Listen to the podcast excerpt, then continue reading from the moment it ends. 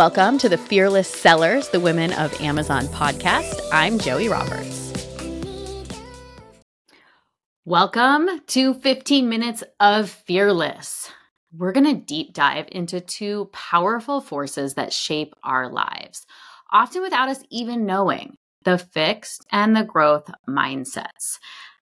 Are you born with a certain set of talents and intelligence? Is your potential predetermined? Or can you grow and stretch the boundaries of your abilities with effort and time? This is something I have thought about a lot as an entrepreneur, and especially when I've been selling on Amazon and building businesses and starting new brands, and also as a mom, watching and raising a kid. This fixed and growth mindset is something I've I've thought about a lot. And it was introduced to me at Fearless Mom about six years ago when I just had my son Ford. And this fixed and growth mindset came came into play and was introduced to me by Julie Richard at Fearless Mom. So I got to give her a shout out for that. Imagine two students learning to play the piano. One hits the wrong note and thinks, I will never get this. I'm just not musically inclined. That is a fixed mindset speaking. It's a belief that talent alone leads to success and effort is not part of the equation. Now, another student hits the same wrong note and thinks, huh, well, that didn't sound right, but I'll practice and I will get better. That is the voice of a growth mindset, the understanding that abilities can be developed through dedication and hard work. So, as we go through this short episode, just ask yourself what mindset do you hold and how does it shape your approach to your business and your life challenges? Let's look at the research. It's fascinating research by renowned psychologist Carol Dweck. Carol's groundbreaking work has revealed that mindsets are not just a trivial preference in perspective. They're rooted in our brain's neuroplasticity, the ability for our neurons to form new connections throughout our life. Dweck's study actually began in the classroom. She was observing how students handled challenges and was able to see some fixed mindsets and was faced with growth mindsets and was able to see that. And that's interesting because it starts in the classroom at a young age. And she saw mindsets that could embrace challenges and view them as opportunities and improve. And that is the growth mindset, which, in my opinion, is the right mindset for entrepreneurs. And as an Amazon seller, it, it hits me that if if you don't have a growth mindset, how are you going to succeed through all the bumps in the road of growing growing a business.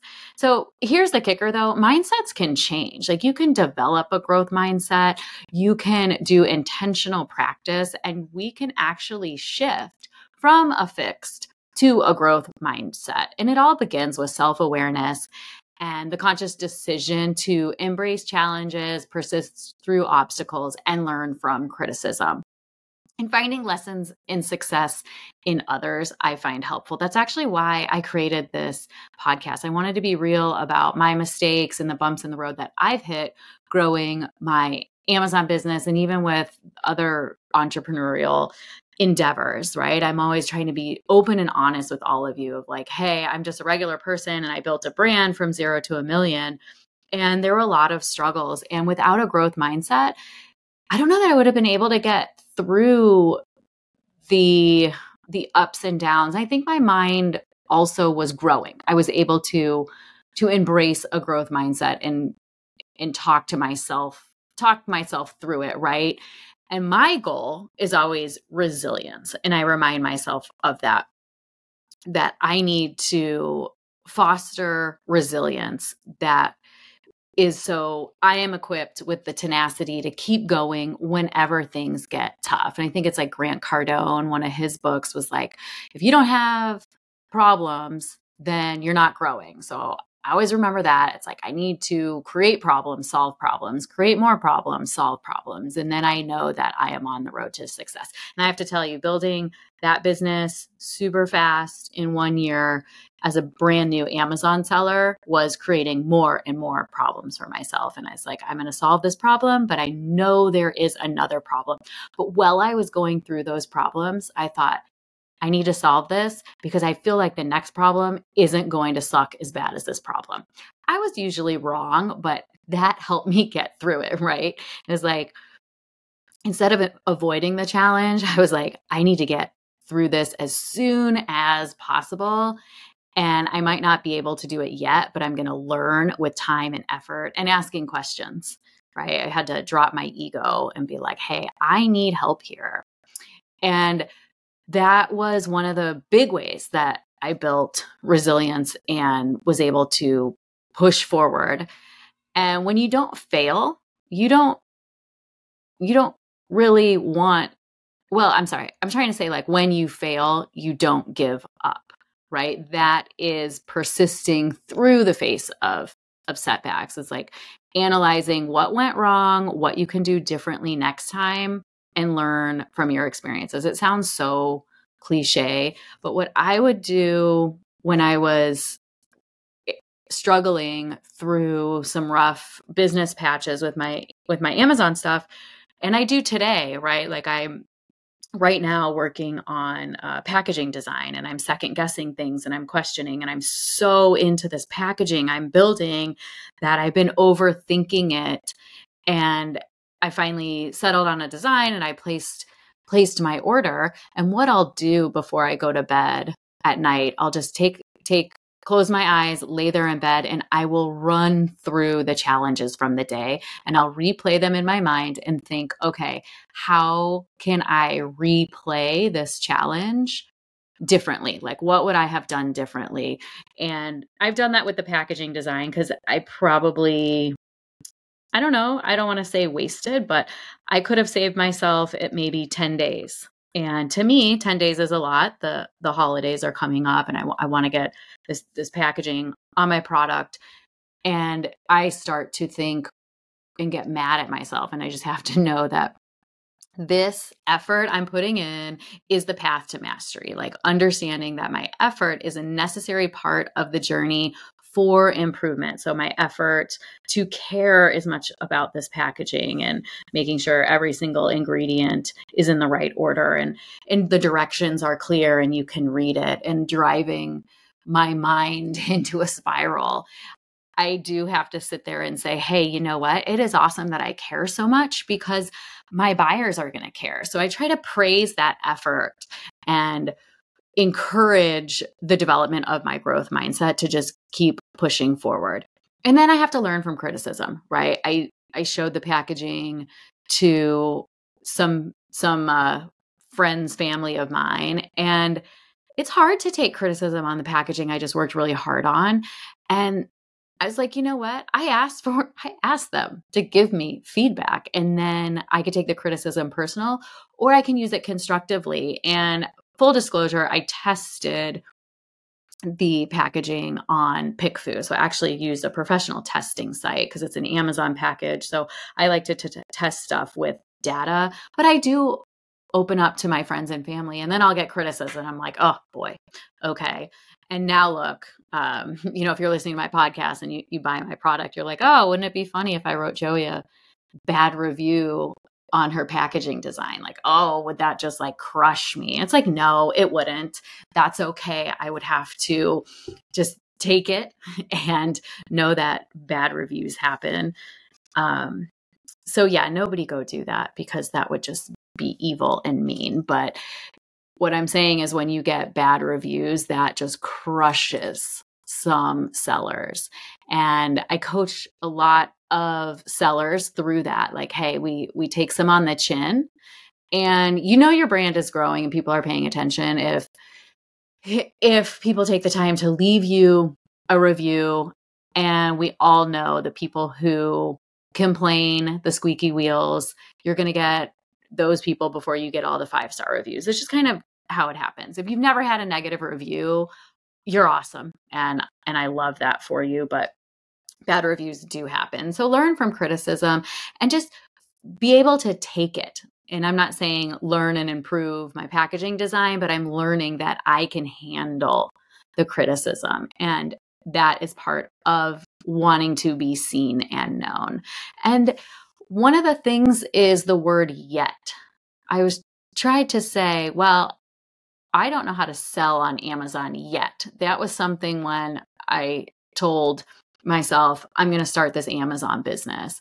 And if you listen to other episodes of the podcast, you might know that I did try to sell on Amazon in 2017 and I sold a stroller strap and it didn't go so well.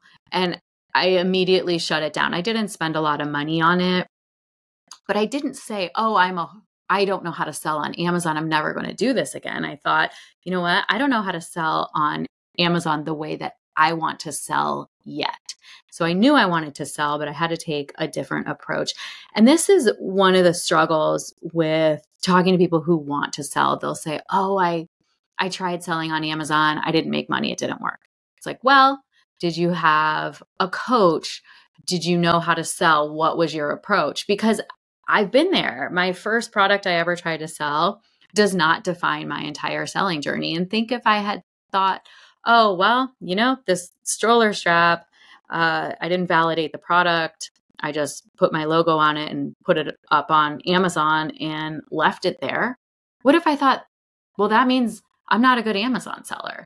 Well, that is a total fixed mindset, right? You have the, I had the growth mindset, luckily, to say, I don't know how to sell on Amazon yet, but I am going to figure it out and I am going to put in a ton of effort so that I can master selling on Amazon. And now I can coach you guys and help anybody who is willing and wants my help. I want to help you. I think it's just so wonderful. Anybody who has the desire to sell on Amazon. So you, you know, as always, reach out to me if you want my help my help selling. But that's one thing we look for in members for our AMZ Insiders community. And I look for people to collaborate with who have the growth mindset. And I want to be around those people where we can all cheer each other on. Right. And I also like setting learning goals. You know, it's like we have our performance goals and we set goals around uh, how many sales we want in units. You'll hear me talk about that a lot. I'll say I need to sell 20 units on Monday because you know, if Friday comes along and I haven't sold my 20 units on Monday, then I'm going to have a bad weekend.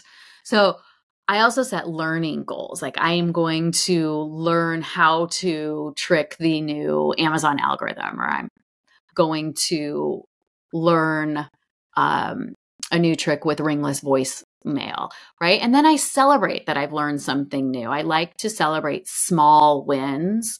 And that's something I had to learn because day in and day out of feeling like I just had struggles and I needed to grow past the $300,000 a month mark, but I was running out of inventory.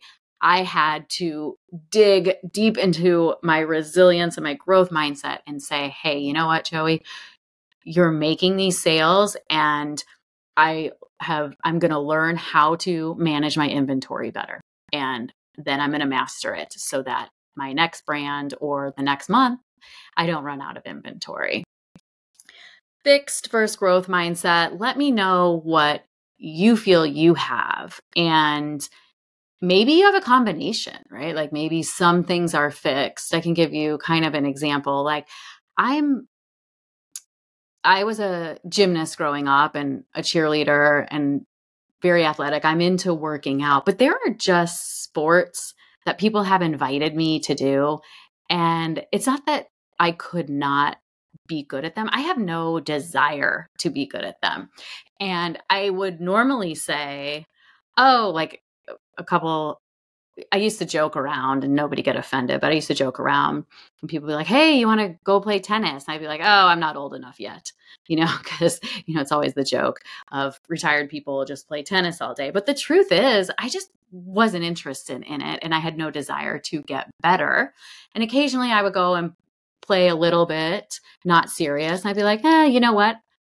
I'm not great at this because I don't want to be good at tennis. And that was a choice. Whereas I was good at gymnastics. And if I couldn't nail one of my tricks, I couldn't do, you know, a, a full after my back handspring, then I would work at it and work at it. And I would see people that it came super easy to. And I would say, you know what? They make it look easy. I want to make it look easy. So I would practice when nobody was watching and I would practice and practice. And eventually I was the one who who made it look easy. And I do that with working out now, right? Like I work out a lot. I love rhythmic spin.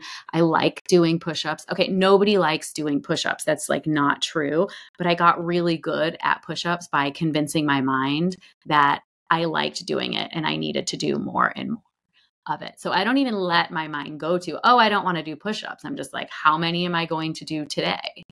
And that is an approach that I take towards business because I can relate to the fitness and the workout part of it.